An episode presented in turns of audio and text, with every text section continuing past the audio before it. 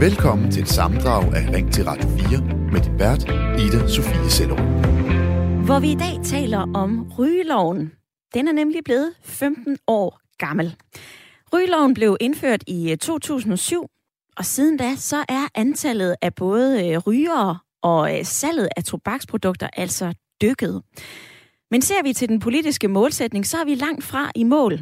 For drømmen er, at øh, man i 2030 blot skal have 5% af danskerne, der ryger.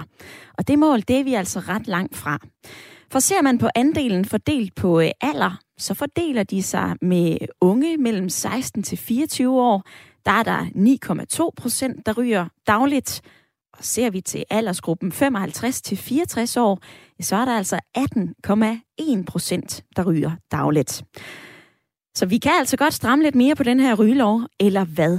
Det er det, jeg spørger dig om i dag, og øh, flere af jer giver jeres mening til kende på øh, sms'en 1424.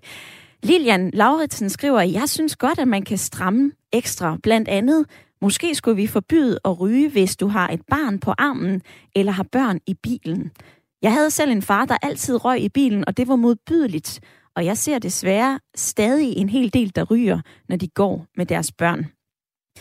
På den anden side af banen, så skriver øh, Annette, som udgangspunkt er vi et frihedselskende folk, og derfor var rygeloven vel et alvorligt indgreb i vores personlige frihed. Men sundhed i al almindelighed og hensyn til andre mennesker i særdeleshed er vel ubegrundet. Men nok er nok, og yderligere stramninger er nok overflødige. Hvad mener du? Skal vi stramme rygeloven yderligere, eller skal vi skåde rygeloven her og beslutte, at nu er vi altså nået dertil, hvor vi ikke kan gøre mere for at forhindre folk i at ryge? I forhold til øh, tykke tobak og andre øh, tobaksprodukter, som øh, du nævner her, så øh, er det jo netop blevet rigtig populært med øh, de her små poser. Det kan være, at du også har set dem ligge på gader og stræder, som man lige kan putte ind, i, øh, over, ind under læben, overlæben, og så sidder den der og, øh, og afgiver nikotin.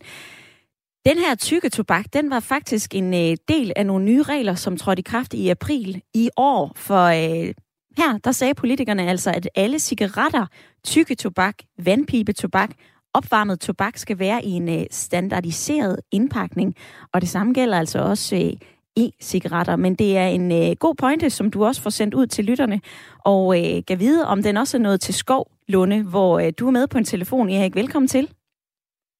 Ja, mange tak. Erik, øh, du ja. hørte lige Frank også fortælle om øh, tykke tobak og så meget andet. Vi debatterer jo rygeloven. Det handler også om andre ja. øh, nikotinprodukter. Du forsøger selv at stoppe med at ryge. Ja, jeg bruger e-cigaretter. Jeg, jeg har det svært med at holde op med at ryge. Meget svært. Øh, jeg kæmper sådan set hver dag for ikke at ryge øh, nikotincigaretter. Nu, bruger, nu ryger jeg e-cigaretter. Og hvor lang tid har du gjort det? Øh, e-cigaretter? Ja. Det har ja, siden øh, slutningen af januar. Og hvad er det, der gør det svært for dig? Øh, ja, det, det må du nok spørge om, men det er fordi, man har den trang. Altså, der er et eller andet med rygning, jeg har røget i mange, mange år. Øh, jeg kan ikke dårligt gå forbi... Altså, hvis jeg går forbi en, der går og ryger, så kigger jeg langt efter vedkommende og, og på cigaretten stadigvæk. Øh, det ligger dybt i mig. Og det er svært. Erik, du er ikke alene med det her. I en øh, undersøgelse for kraftens bekæmpelse, så øh, viser det altså, at øh, tre ud af fire rygere, de ønsker at stoppe med at ryge, så øh, du skal ikke føle, du er alene i det her. Samtidig... Ja, det ved jeg godt. Jeg har, jeg har læst alle de der. Ikke? Jeg har også betalt en høj pris for det. Mm. Jeg har været syg. Og det er højst sandsynligt blevet af mange års rygning. Men når du så bliver så syg af det her... Når du så bliver syg af det her, Erik, får det dig så ikke til at tænke, okay, nu bliver jeg faktisk nødt til at gøre noget ved det?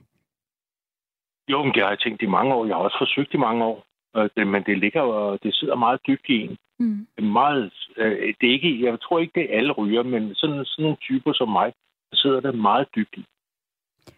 Øh, jeg, jeg tror, det har noget med belønningsstoffer og hjernen og sådan noget at gøre. Ikke? Altså, det, det er meget, meget dybt, det ligger. Mm.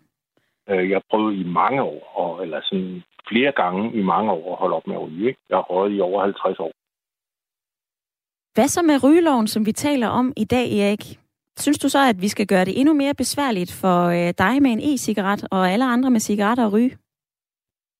Jeg ved ikke øh, med det der med e-cigaretter, fordi nu, nu ryger jeg jo e-cigaretter, så det skal jo undtages. Ikke? Nej, sådan synes jeg ikke. Jeg ved det ikke. Jeg, jeg siger bare, det er ingen kunst, og man kan altid stramme. Øh, det, er, det er ingen kunst. Man kan altid øh, både stramme op på rygeloven, man kan også stramme op på e-cigaretter, man kan stramme op på det hele. Det er, ikke, det er meget lidt, og, og man kan finde, hele tiden finde steder. Så, så må ryger ikke være der. Så må de, men man skal også lige holde sig for øje, rygning har en, øh, en social funktion også. Jeg vil tro, at øh, der er mange rygere, der bruger det som en slags selvmedicinering. Det er angstdæmpende. Det, er, øh, det skaber et eller andet socialt øh, mellem rygerne osv. osv. Øh, nogle af de fester, jeg har været til, hvor, øh, hvor, hvor, man, hvor det er delt op i ryger og ikke ryger, så er det altså det sjovest at være der, hvor rygerne er, fordi de er sjovere mennesker. Dem, der ikke ryger, de er sgu ikke så sjove. Øh, det har, der har et eller andet, jeg kan ikke forklare hvad, men det har et eller andet, og det kan man tydeligt se. Øh, hvis man er, hører med til den type, der står ude for en fest og står nede på gaden, fordi man ikke må ryge det op, så er der meget sjovere at være nede på gaden. Der står de fleste mennesker, også dem, der ikke ryger, de står der også. For de ryger, de har et eller andet socialt i sig. Erik, god kamp med at få øh, stoppet med at ryge, og øh, fra en ryger til en anden, så vil jeg lige høre Bo i øh, lytterpanelet. Erik, han siger blandt andet, at øh, jamen, han siger flere ting, blandt andet, at ryger, de er lidt sjovere end øh, ikke ryger. Han har rådet i 50 år og kæmper stadigvæk med at stoppe. Kan du forstå, Erik? Ja, jeg kan godt forstå. Jeg tror bare ikke, man kan generalisere ryger, de sjovere mennesker end ikke ryger. Det, den, den, den vil jeg godt lige sætte spørgsmålstegnet. Jeg kender mange ikke-ryger, som er utrolig sjove. Så altså, den, den øh, kan jeg måske ikke tilslutte mig. Men altså, ja, det er, da, det er da svært at holde op. Jeg har da også prøvet at holde op. Jeg har da også prøvet på gange med noget hypnose og sådan noget. Det har også hjulpet et stykke tid, men så, så er jeg prøvet på igen, ikke? fordi man har været et socialt netop, som man også siger, ikke også? Øh, at man pludselig står der, ah, jeg tager sgu lige en, det kan der ikke ske noget ved. så gør man det, og så hænger man på den igen, ikke? Så, øh, så, men jeg tror ikke, at jeg, jeg synes ikke, at ryger er sjovere mennesker end ikke ryger. Det, det, den kan jeg ikke rigtig mig. Hermed punkteret øh, den hypotese, Bo. Tak for hjælpen med det, og jeg vender tilbage til jer i lytterpanelet lige om lidt. Jeg vil bare kaste spørgsmålet ud til dig igen, som sidder og lytter med. Skal rygeloven strammes yderligere? Skal vi gøre det endnu sværere at ryge i Danmark, eller er nok nok? Ring ind til mig på 72 30 44 44, eller send en sms. Skriv ind til 1424.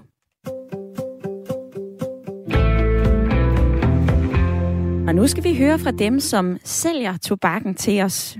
Vi kan nemlig sige øh, velkommen til dig, Tine Marie Dahl. Tak. Direktør for interesseorganisationen Tobaksproducenterne, der repræsenterer tobaksvirksomheder i Danmark. Overordnet, er du fan af rygeloven? altså, det er jo lidt et sjovt spørgsmål til en, øh, til en tobaksdirektør. Øh, generelt så er jeg sjældent fan af lovgivning på tobaksområdet, men, øh, men der er der elementer af rygeloven, som der er positive, eksempelvis at man øh, begrænser passiv rygning på offentlige arealer indenfor. Altså, det giver god mening, fordi man skal jo grundlæggende lade være med at lade sin egen vane gå ud over andre, ligesom man bør kunne vælge, at man vil ryge eller ej, så skal man jo naturligvis også have mulighed for at gå udenom røg, for eksempel i tog. Øh, så altså, der er jo ganske få i dag, der bliver udsat for passiv rygning, og, øh, og det synes branchen som udgangspunkt er, er fint. Samtidig så øh, ved jeg også, at du mener, at nogle af de her restriktioner er dybt godnat. Prøv lige at uddybe det. Jamen, der er flere eksempler.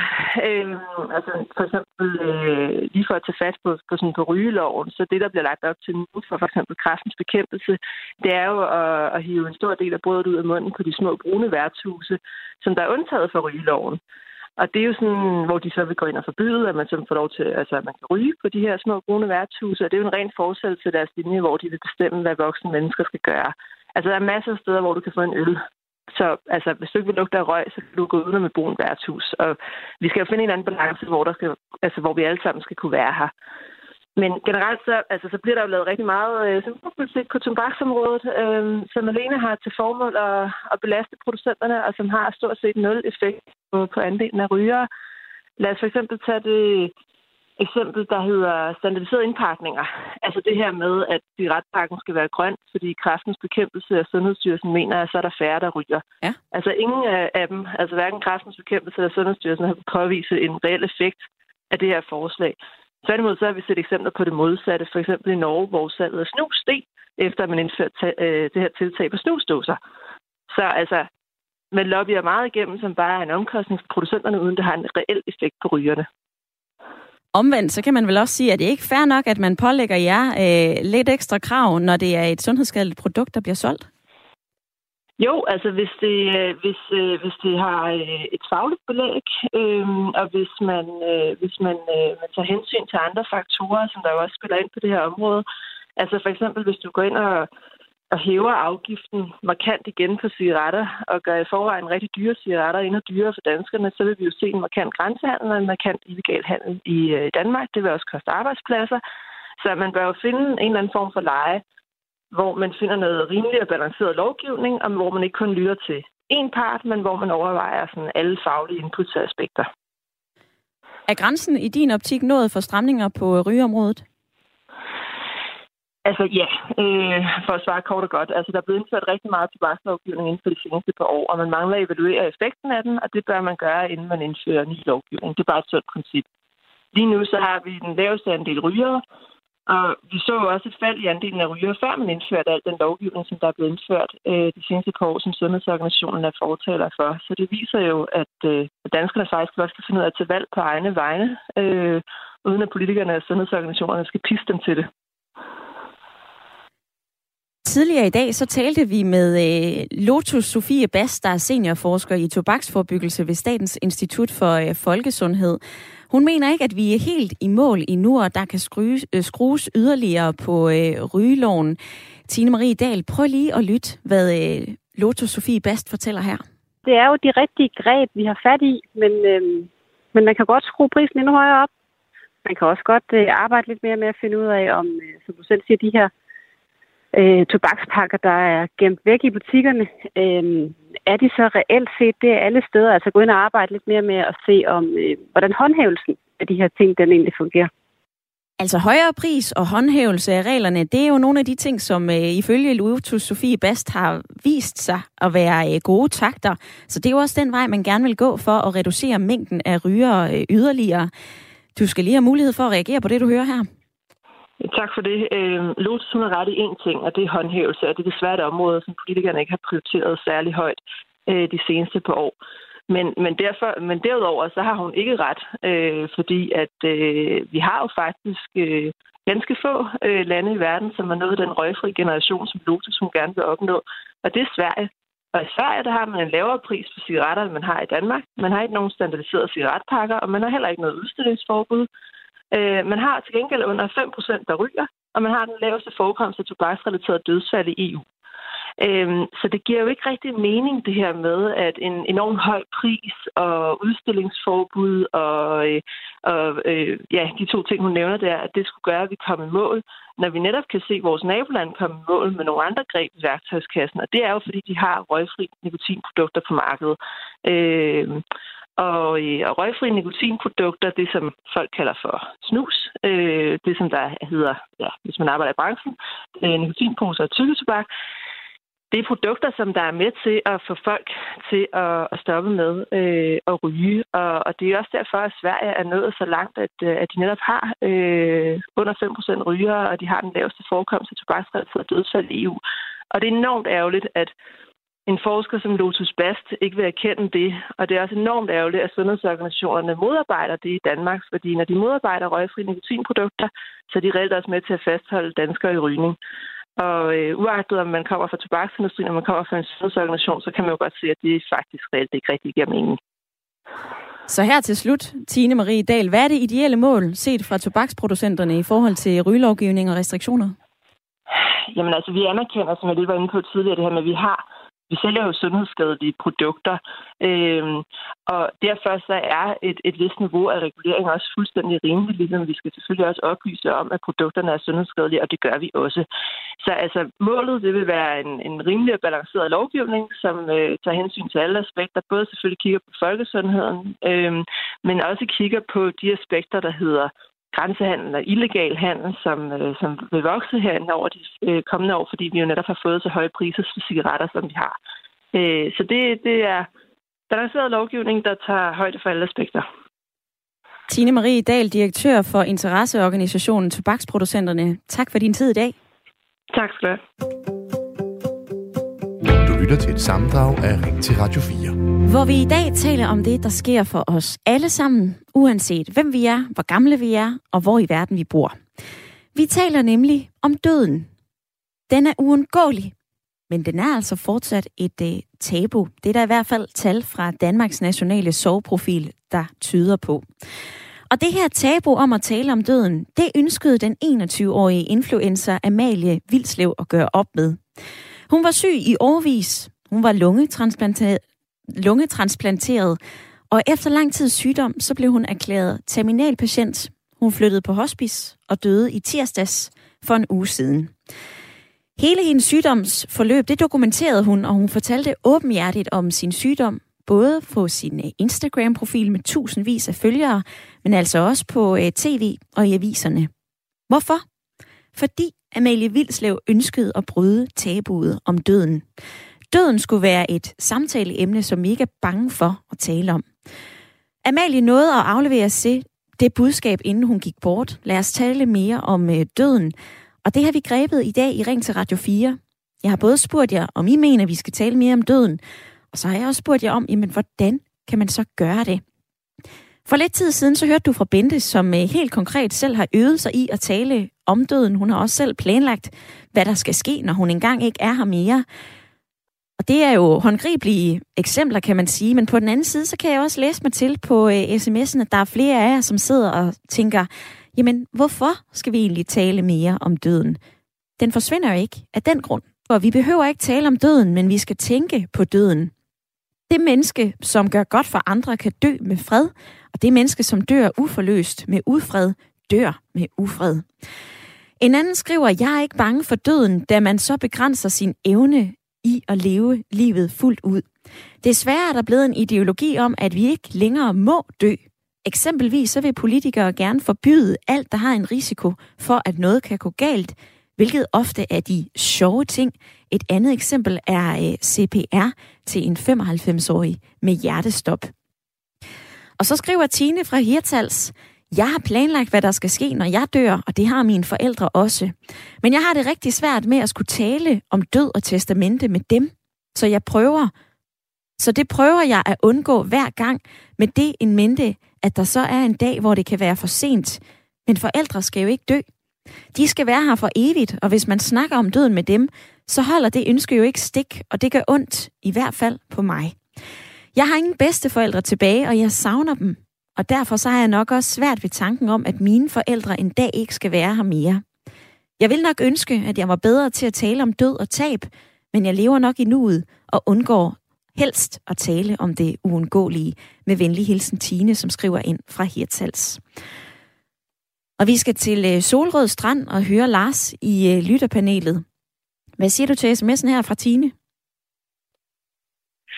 Jamen, jeg, til det skal jo ret. Altså, jeg, jeg, jeg har jo stadig en holdning. Jeg synes jo, at det, det handler jo om, at man øh, taler om det på, på en super måde. At det er jo ikke sådan, at man inviterer øh, et ventepar og siger, i aften der synes jeg, at emnet skal gå på at tale om døden. Fordi jeg vil give Jacob ret. Så oftest er det, der sker, når man taler, begynder at tale om døden, så er det oftest, at 99 procent af det vil egentlig vil handle om livet. Og der vil tror jeg, at det bliver nemmere alt sammen at håndtere. Øh, et vennepar kan, kan, kan sige noget, som jeg ikke har tænkt over til noget her. det er da også egentlig rigtigt nok. Det giver måske meget god mening. Og så hele vejen den proces gør, at man jeg vil ikke sige, man bliver dus med døden, for det, det bliver man nok aldrig 100%. Man vil aldrig synes, at det er det rigtige. Man kunne helst godt tænke sig at leve for evigt. Men det gør det måske nemmere. Der er nogle uforløste ting, man får tænkt over, som er gået og, og, og nade ind i en, og, og man har måske selv gået og grublet over det, og så er der nogen, der får sagt noget og siger, at det kan give dig meget god mening, det kunne jeg da også tænke mig at prøve. Altså, at man kommer afsted med fred, og man ved, at jeg har sådan set klaret de ting, der skal klares på forhånd, så jeg kan gå trygt øh, hensigten. Jeg tror jo personligt selv, jeg tror bare, det, at man går ind i en evig drøm. Altså, det, det er noget, jeg tror. Det kan godt være, det er fuldstændig fjollet, men det er, hvad jeg tror. Så kan jeg drage afsted til min evige drøm, jeg ved, at jeg har øh, ting på plads. Jeg har fortalt mine børn, hvordan jeg gerne vil, øh, hvordan det skal fordeles og gøres og alt det her. Så jeg har ikke noget at være bange for. Jeg har ikke noget, øh, hvor de kan sige, at ah, det kunne han fandme også godt, de har klaret eller et eller andet. Så den sidste rejse, den bliver for mig problematisk. Eller problem, problemløst, det var det, jeg mente. Problemløst. Ja. Ja. Og så tror jeg, det har jeg været personligt bedre ved at acceptere, at det er uundgåeligt, fordi uanset hvad jeg gør, så sker det. Jeg kan komme afsted på en ordentlig, super måde, hvor jeg har ro i sjælen til at drage afsted. Lars, det lyder jo til, at øh, du er god til at tale om øh, døden. Nu skal vi øh, tale med en lytter, som er med fra Lolland. Jeg kan sige velkommen til dig, Ricardo. Ja, hej, hej med jer. Ricardo? Det er et udmær- udmærket emne, der. Jeg har, jeg har et eller andet, øh, bare nogle eksempler ja, tak. på nogle ganske, ganske korte bemærkninger. Det er en 96-årig, det er min egen farfar. Uh, han, havde en, han er en nabo, der var gået hen og død. Og nu var jeg sådan en, der rent og besøgt ham gang, men så siger han, Nå, hvad døde han af? Så siger han, han er blevet så glemsom, at han glemt at trække vejret. Ja. Og så kom jeg til at sige til ham, Nå, jamen, så kan jeg jo ikke huske noget. Og, og der kan man jo sige, sådan en 96-årig, han er ellers i risikozonen for, at det er sidste udkald, ikke? Det synes jeg jo, jeg synes, det var, det var en god måde at håndtere det på. Så havde jeg en øh, kammerat på 56, han, han, gik, han var meget, meget tørstig. Og så har jeg sagt til ham nogle gange, ved du hvad, du skal sgu nok uh, prøve at spise noget bedre om morgenen, og så noget for altid en skøn dag, så stiller du træskoene. Ja. Så siger han, jeg vil hellere dø af druk, end at dø af tørst. Og så gik der tre måneder, så var han færdig. Men uh, så er der den tragiske del af det, det var, uh, der har jeg så gået i 5. klasse, eller et eller andet 12 år, eller et eller andet. Uh, der var to af mine kammerater, de havde, havde brygget sådan en optimistjold sammen. Ja. Og nu hedder det optimistjold, og det er jo noget med, at når man er ung, så er man udødelig, ikke? Og øh, de tog så ud og sejle. Der var egentlig ikke ret meget vand, og sådan noget. De drukne skulle begge to. Og det var ikke så specielt sjov, altså, men det var en mærkelig, uhåndterlig størrelse. Men det kunne da lære mig, at man skal ikke sejle i en primsoller. Ricardo, var det noget, du talte med øh, de andre om dengang? Vi talte ikke ret meget om det, og, og om det var på grund af, at det var dengang, eller... Men jeg tror, der var, så vidt jeg husker, så tror jeg, at vores ene lærer der, han, han holdt øh, fem minutters stillhed eller noget i den stil. Det kan jeg ikke engang huske. Så gammel er jeg. Det må du altså undskylde. Du skal ikke undskylde men, øh, noget som helst, Ricardo. Jeg vil også bare høre dig. Nu, nu, nu kan du se, nu er glemsomheden allerede i gang der, så vi skal jo passe, passe på, at jeg ikke lige falder ud, ikke? Jamen, så lad mig holde dig fast på et spørgsmål, Ricardo. Synes du så ja. nu, med dine oplevelser taget i betragtning, at vi skal tale mere om døden, ja eller nej? Ja, Ja, ja, ja, ja, jeg synes, at jeg har været konfronteret nok med det. Altså, det skal ikke være for meget, det skal heller ikke være for lidt. Altså, øh, hvis der er nogen, der går og hulker og savner i øh, meget sandsynligt i, i, i, i mange, mange år. Det synes jeg jo er noget, det er noget ævl. Fordi vi skal jo altså leve, og vi skal opføre os øh, sådan øh, over for hinanden, at øh, altså, det der med at dø, det er jo, det er jo mere, øh, at, at der er nogen, der får dårlig samvittighed over, at de nåede ikke at få, få gjort en hel masse. Og det skal man gøre, mens man lever. Og så, øh, hvis man er så aktiv med det, og være... Hvis nu jeg er sød over for dig, så behøver jeg ikke have dårlig samvittighed over, at du ikke er der i morgen, for eksempel. Fint nok. Og det vil jeg gerne være, for jeg synes, det er et udmærket program. Det er jeg glad for, at øh, du synes, Ricardo, og tak fordi, at øh, du ringede ind og fortalte om dine erfaringer gennem et øh, langt liv, som du fortæller selv.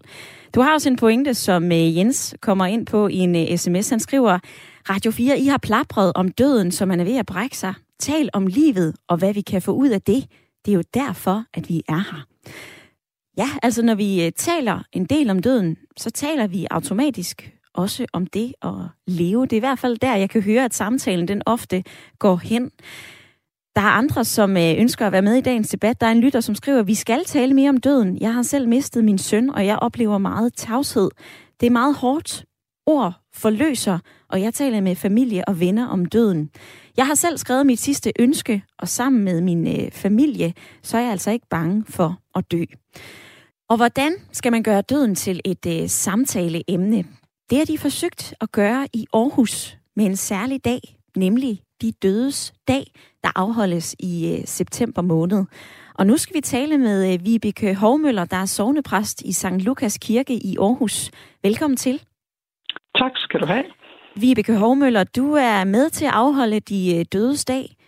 Hvorfor fandt I på den her idé? Det er rigtigt. Lad mig lige korrigere. Det er altså først i november. Det er den 5. november, at den her dag den er. Øh, men vi tog initiativet til at, at lave sådan en dag, fordi vi tænkte, at det kunne være en måde at give øh, mennesker i alle aldre en mulighed for en begivenhed, hvor man kunne mindes øh, sine døde. Og det kunne både være nogen, der var decideret begravet på den kirkegård, hvor det foregår, nemlig Vestre Kirkegård, men bare også i det hele taget det at få en lejlighed til at minde sine døde.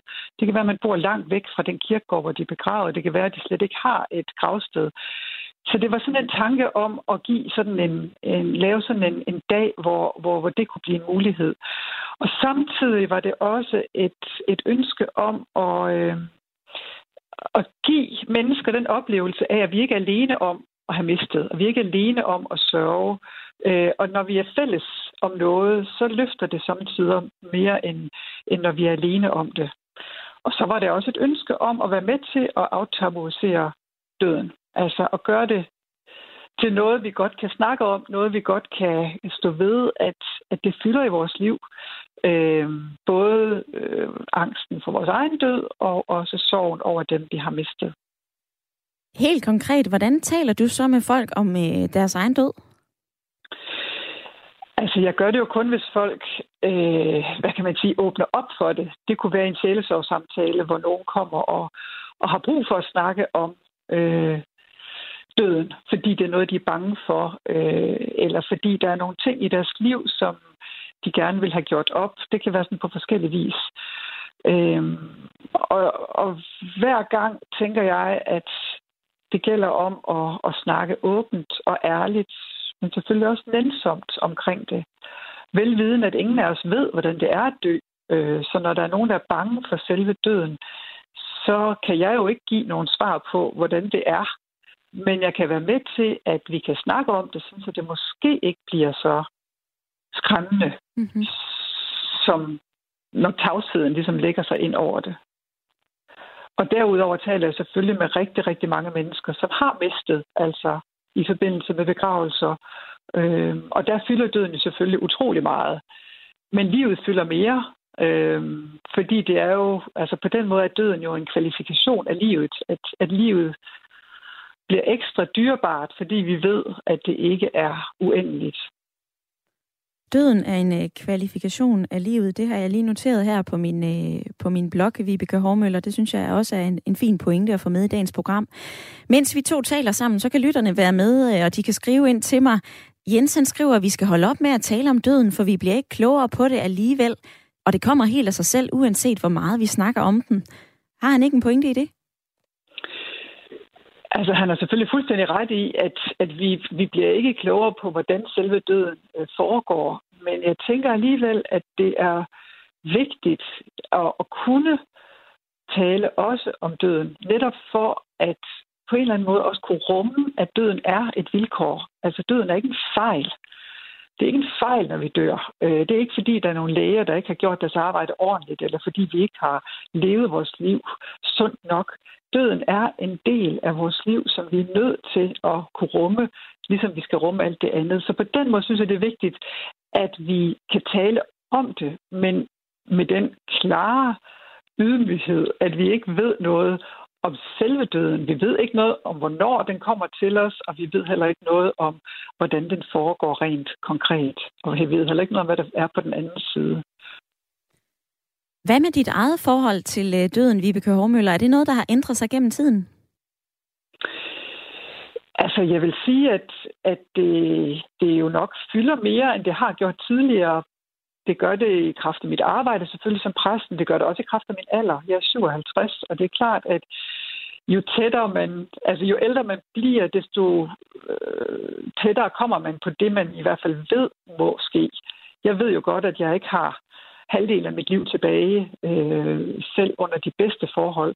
Så derfor tænker jeg, at det på den måde er kommet til at fylde mere. Og selvfølgelig også fordi jeg har oplevet at miste flere og flere mennesker i mit liv. Øh, og, og altså det, jeg oplever rigtig mange mennesker er bange for i forhold til døden, det er jo, hvad der skal ske lige op til smerterne og hvad man skal gennemgå. Og det er nok ikke det, der fylder så meget i mit liv, og det er måske, fordi jeg har hørt så meget om døden. Jeg tror, det der, den angst, jeg bærer med mig, det er angsten i forhold til at give slip på livet. Altså at, at skulle forlade de mennesker, som betyder alt i mit liv, øh, og skulle forlade et liv, jeg kender, til fordel for noget andet, som jeg ikke kender. Ja. Og, og der tror jeg bare, det, det er vigtigt også at kunne sige det højt. Øh, fordi jeg tror, der er andre, der måske kan genkende det, og som så måske også får ord for deres øh, tanker omkring det. Vibeke Hovmøller, sovnepræst i øh, St. Lukas Kirke i Aarhus. Tak fordi, at du havde lyst til at være med i dag og sætte ord på noget, der kan være svært at tale om, nemlig døden. Velbekomme. Lytter til et samdrag af Ring til Radio 4. Hvor jeg i dag spørger dig, om vi skal omlægge SU'en fra et stipendie, som det er i dag, til et betinget skattefrit lån, som skal betales tilbage, hvis ikke man fuldender sin uddannelse til den normerede tid. Det er et forslag, som er groet i øh, Dansk Industris baghave. De ønsker, at vi har SU'en på 5.000 kroner om øh, måneden. Det er noget, som alle studerende får, og hvis de studerende så færdiggør deres studie til den normerede tid, så skal de ikke betale de her penge tilbage. Men hvis ikke man færdiggør til tiden og udskyder med måneder eller værre år, ja, så skal man altså betale ved kasse 1. Jo længere tid du tager om at fuldende et studie, jo mere skal du altså også betale tilbage. Der er selvfølgelig nogle øh, undtagelser. Det kan være, at man skal på barsel, det kan være, at man er funktionsnedsat eller handicappet, eller bliver syg. Så er der altså en måde, det her det skal reguleres på. Men ifølge Dansk Industri, så vil den her model være god for de studerende. For det betyder, at man undervejs ikke skal betale skat af sin SU, og hvis man så skal punge ud, ja, så ryger de her penge, man betaler direkte tilbage til at kvalificere uddannelserne. Underdirektøren Mikkel Horter, som du hørte lidt tidligere i øh, dagens program, han forsvarede det her forslag, og om lidt så skal du så høre fra en modpol, som bestemt ikke mener, at SU'en skal laves om til et lån. Og Jesper i øh, lytterpanelet, ser du flere ulemper end fordele nu her efter den første halve time af programmet? Nej, men altså, jeg, jeg har det sådan lidt mere, at, at for mig at se, så 16 milliarder, det er mange penge på SU, men hvis man bruger de 16 milliarder rigtigt, så, så vil jeg jo synes, at det var måske det første skridt at tage. Øh, jeg kunne godt tænke mig at vide, om de 16 milliarder, det er indeholdt uh, SU-lån. Fordi man kan sige, at staten tjener faktisk rigtig gode penge på at låne penge ud til de studerende. Øh, op til 700 millioner i renteindtægter om året. Og hvor ved du det fra, øh, Jesper? Det, jamen, det er tal fra Danmarks Statistik. Øh, den kan man selv gå ind og hente. Det er faktisk blevet ret nemt at hive tal derinde fra.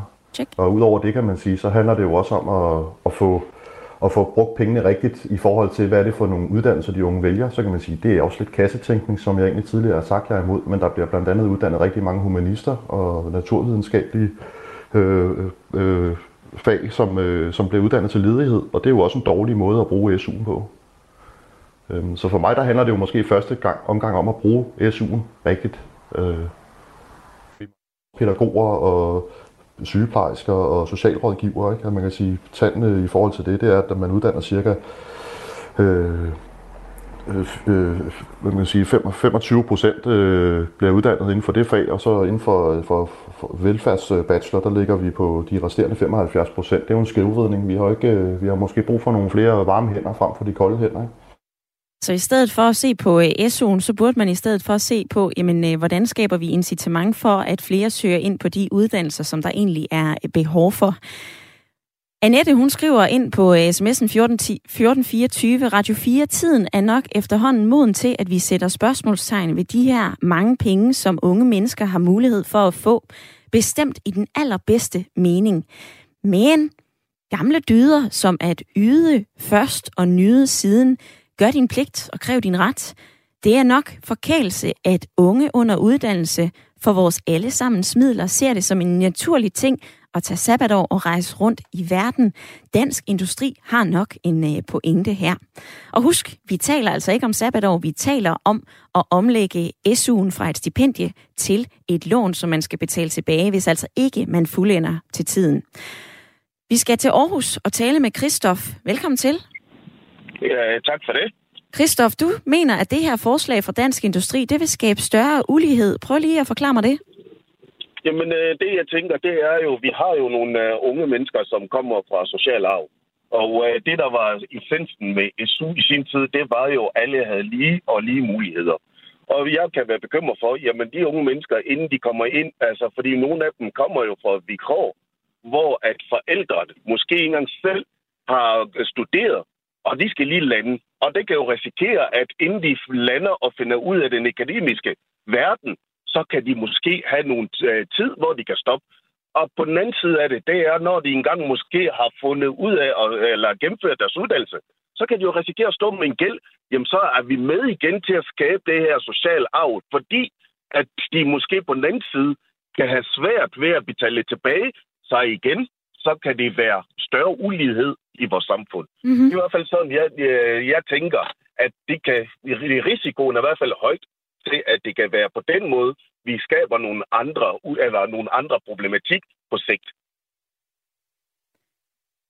Hvad så med, øh, med argumentet om, jamen øh, fra Dansk Industri, det her, det kan altså også, øh, jamen det kan både øh, gavne de studerende, der kan være flere penge mellem hænderne hver måned, fordi man ikke betaler skat af sin øh, SU.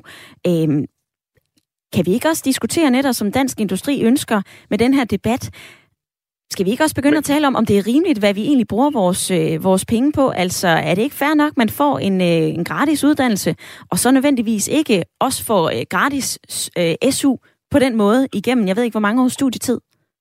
Men igen, så kan man sige, altså 80 procent klarer jo, hvad kan man sige, uddannelsessystemet uden. Og det, så der er jo grund til, at de sidste øh, 20 procent, de har ligesom det, det problematik, som vi snakker om. Og de 20 procent, der skal vi jo gå ind og kigge på individ, og frem for at kigge øh, i forhold til majoriteten. Og det er jo bare det, vi skal også have for øjet. Ikke fordi, at jeg er for eller imod det ene og det andet, men jeg synes bare, at samfundet, altså vi bliver mere og mere adskilt, og der bliver mere og mere skævvridning i samfundet. Og på den måde, så kan jeg bare være bekymret. Det her, det er endnu et problematik, som vi kommer til at stå i på sigt.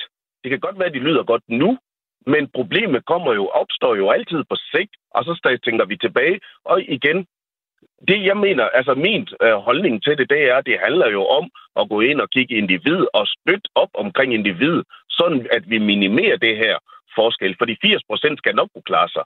Og så kan man så sige, jamen det kan godt være, at erhvervsliv, de mangler, hvad kan man sige, arbejdskraft. Jamen så må vi finde nogle andre elementer til at kunne ligesom skrue det op, frem for at piske, hvad kan man sige, de unge, som er, har det svært i forvejen, som har behov for ligesom lidt ekstra uh, støtte, fordi de måske ikke får det hjemmefra ordene fra Aarhus. Christoph, tak fordi at øh, du ringede ind på øh, telefon 72 30 44 44. Er det urimeligt eller helt på sin plads at lave SU'en om fra et stipendie til et skattefrit betinget lån, som man altså skal betale tilbage, hvis ikke man er færdig med sin uddannelse til tiden? I dag så debatterer vi Dansk Industris forslag, og du kan være med enten på øh, en sms til 1424, eller ved at gribe telefonen og være med et par minutter 72 30 44 44.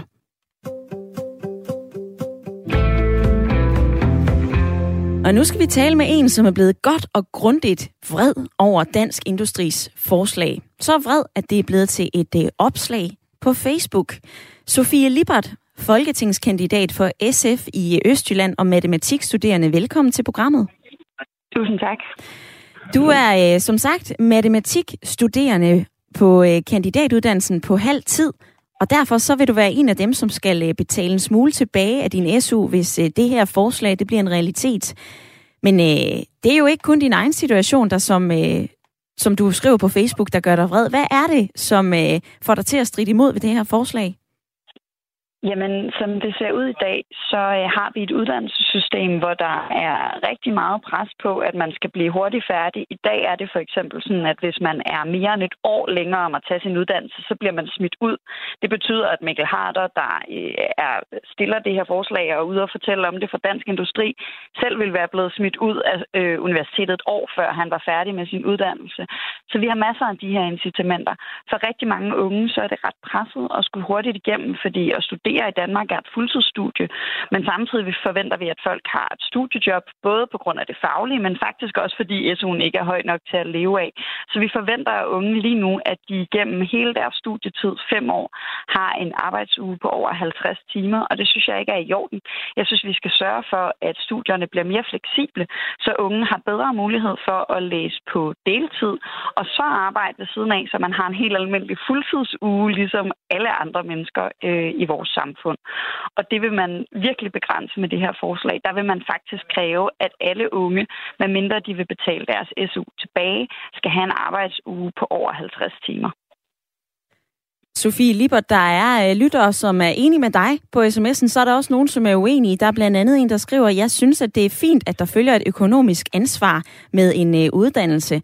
Altså når man vælger at læse sin kandidat på halv tid, blandt andet for at kunne nå frivilligt arbejde og et studiejob, som du selv har, er det så ikke fair nok, at det sidste forsinkede år delvist er på din regning?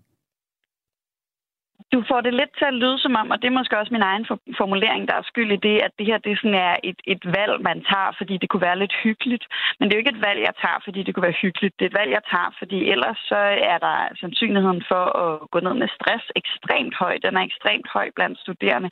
Netop fordi, hvis jeg ikke tager det her valg, så er min arbejdsuge altså op på over 50 timer, og min indkomst stadig under øh, altså, øh, en almindelig gennemsnitsindkomst langt under. Så det er jo ikke øh, det er jo ikke sådan et afslappet valg, jeg tager. Når vi taler om økonomisk ansvarlighed, folk, der har taget en uddannelse, er jo også folk, der kommer ud og betaler skat lige om lidt. Det her det er jo en del af vores sådan, samfundskontrakt, at jeg har jo åbenlyst ikke kunne tjene en masse penge, inden jeg begyndte på min uddannelse, så jeg betaler en masse skat, efter jeg har taget min uddannelse. Og på den måde har vi jo kontrakter imellem, så betaler jeg til gengæld også en masse skat til de mennesker, der så får folkepension. Fordi vi jo lever i et samfund, hvor man af god grund ikke kan starte med at tjene alle sine penge, fordi man starter som barn og som ung. Øh, så den her vekselvirkning mellem, at der er nogle perioder i ens liv, hvor man øh, får nogle penge af staten, og så er der nogle andre perioder, hvor man betaler en masse penge af staten. Det er jo en del af sådan hele den danske velfærdskontrakt. Mm-hmm. Godt, vi fik øh, lige præciseret øh, det, og det skal heller ikke lyde som om, at, øh, at vi kalder det noget fjummer og et valg, I selv tager som studerende, Sofie Libert. Men en, en anden del af det her forslag, det er jo netop, jamen belønner man lidt de, de studerende, som gennemfører et studie på den tid, øh, som et studie er normeret, tid, normeret til. Hvorfor er det ikke fornuftigt? Fordi jeg ikke tror, vi får dygtigere studerende af, at de er hurtigere. Jeg tror faktisk, vi får meget dygtigere studerende af at give dem tid til at gøre sig umage. Jeg oplever, at jeg lærer meget mere, nu hvor jeg læser på min kandidat og har accepteret, at man ikke kan nå det hele, end da jeg læste på min bachelor og havde den her arbejdsuge på 50-60 timer hver uge. Fordi jeg nu faktisk har tid til at sætte mig ned og fordybe mig i det stof, jeg arbejder med. Så jeg oplever, at jeg bliver meget, meget dygtigere når jeg har lidt mere øh, frirum i min... Altså, det kender vi jo alle sammen. Vi er jo meget mere øh, sådan dybt inde i det, vi sidder og laver, hvis vi faktisk øh, også har fri nogle gange. Hvis man aldrig har fri, så kommer man jo til at gøre alting lidt halvdårligt. Så jeg tror ikke, vi får dygtigere studerende af, at de bliver hurtigere færdige. Jeg tror, vi får dårligere studerende af at presse unge igennem uddannelsessystemet. Så her til slut, Sofie Libert, de her penge, som så ifølge Dansk Industri skulle betales tilbage, det er jo penge, som vil gå til at kvalificere, altså forbedre de uddannelser, som jo netop er så vigtige og spiller en rolle for, at man også bliver en, øh, en god studerende. Giver det ikke mening? Jeg er slet ikke nogen tvivl om, at vi har brug for at investere i vores uddannelser. Vi har sparet fuldstændig vanvittigt meget de seneste mange år. Men løsningen er ikke at gøre studerende fattige, fordi det er, der er ikke noget ved at have gode uddannelser, hvis de studerende hverken har tid eller overskud til faktisk at fordybe sig i deres uddannelse og, og være til stede. Hvis det pludselig bliver øh, en, en mulighed for de få at tage en uddannelse, så øh, har vi fejlet grundlæggende. Så er der lige kommet en øh, uh, sms ind til dig, Sofie. Den kommer fra Jakob, der har skrevet ind fra København uh, Nordvest. Godmorgen. Jeg kunne godt tænke mig at høre, hvor Sofie så ønsker os at spare i vores uh, samfund, hvis ikke det skal være i uh, SU-systemet. Altså hvis det her skal optimeres, men det ikke er SU'en, vi må pille ved. Hvad er løsningen så for dig? Jamen, jeg tror grundlæggende på, som, som SF'er, at vi har brug for at øh, omfordele langt mere i vores samfund. Lige nu er der for eksempel nogle mennesker, der tjener rigtig mange penge på og har været heldige at købe en bolig for 20 år siden, som i dag er 3-4 millioner mere værd, end da de købte den. Det er millioner, som de får fuldstændig skattefrit. Alle andre indtægter i vores samfund betaler man jo skat af, men lige boligindkomster, den betaler man ikke skat af. Det synes jeg ville være et godt sted at starte, sådan at nogle af de mennesker, der har tjent en masse penge på at være heldige, de giver tilbage til nogle af de unge mennesker, som lige nu uddanner sig til at øh, fortsætte resten af vores øh, sådan, samfund, hvis man kan sige det sådan. Jeg tror, der er masser af steder i vores øh, samfund, øh, man, man kan omfordele mere, og jeg synes, det er ærgerligt, at vi ser så isoleret på det, at det altid er de unge, der skal spares på for at give de unge mere. Men det er også de unge, der skal spares på, når vi laver politiforlig. Det er også de unge, der skal spares på, når vi laver klimaforlig. Så det er altid de unge, der spares på. Men når vi skal investere i de unge, så kan vi altså også godt tage penge fra andre steder. Sofie Libert, folketingskandidat for SF i Østjylland og øh, matematikstuderende. Tak for din tid i dagens program. Selv tak.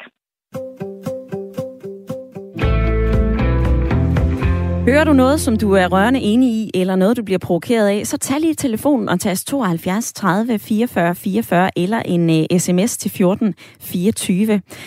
Der er blandt andet den her øh, uh, sms, som uh, kom fra en lytter. De er mine venner, hvis uddannelse har taget længere end først antaget, har været grundet personlige tragedier. Dødsfald i familie, skilsmisse, skader eller lignende. Og jeg tror altså, de færreste foretrækker en SU frem for en reel løn på arbejdsmarkedet. Men livet kommer bare nogle gange i vejen, og heldigvis så har vi et samfund, som på nuværende tidspunkt tager højde for det. Lars Sjølund, han skriver, jeg synes forslaget fra Dansk Industri er rimeligt. Jeg kender mange, der er hoppet fra den ene uddannelse til den anden og ender på SU i mange år. Jeg tror, det giver mening, og så gør folk måske deres uddannelse færdig i stedet. De unge skal selv tage et ansvar, og hvis de gerne vil alt muligt andet end at gøre deres uddannelse færdig, ja, så mener jeg, det er ok, at det koster. Men for det er jo vores allesammens penge, der bliver spildt.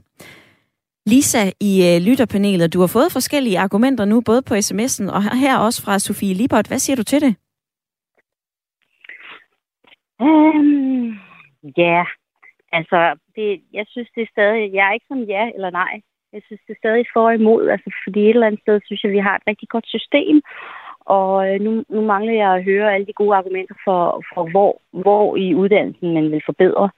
Øhm, og jeg har tænkt, om er det egentlig så slemt? Så skal der virkelig bruges 2 milliarder for at forbedre uddannelserne. Øhm, og jeg kan være rigtig bekymret for, for dem, der falder igennem. Men trods alt er der 80, der gennemfører på tid. Så jeg er sådan, er det egentlig nødvendigt at, at lave, lave de tiltag? Altså det er sådan lige umiddelbart. Jeg, jeg vil være bekymret for dem, der falder igennem, og som ikke kan. Øh, okay med dem, som måske får netop får kniven på struben for at gennemføre. Altså ja, okay, så, så må vi få det gjort. Det, jeg har, mine unge, de, de er bare glade for at blive, snart at blive færdige med deres uddannelse, så de kan komme i gang med at arbejde, og så der føler de får sig et liv. Øhm, ja, jeg er bekymret for de, de svageste, som, som kan, kan ligesom ligge. Der, der er altid nogle gråzoner øh, for et hvert tiltag. Altså, øhm, nu kan bare se her med barselsårloven, der er blevet ændret. Og der er en hel masse ballade der også. Ikke? Øh, og der er mange, der glemmer, at det faktisk er noget, der er lavet for at det gode se mændene, så de får taget barsel. Så det er sådan, man skal også huske på, hvorfor, hvorfor forslag vi bliver stillet. I kommer flere forskellige steder hen i øh, dagens debat. Du får også lige nævnt øh, barselsårlov. Barsel og graviditet, det er en af de undtagelser, som Dansk Industri altså nævner i det her forslag. Der kan man altså blive undtaget og betale noget af sin, øh, sin, sin penge tilbage, hvis man altså netop skal have forældreoverlov. Uden at dykke for meget ned i den detalje, så vil jeg lige høre Jesper, som også er med i øh, panelet. Du fik argumenterne her fra Sofie Libert.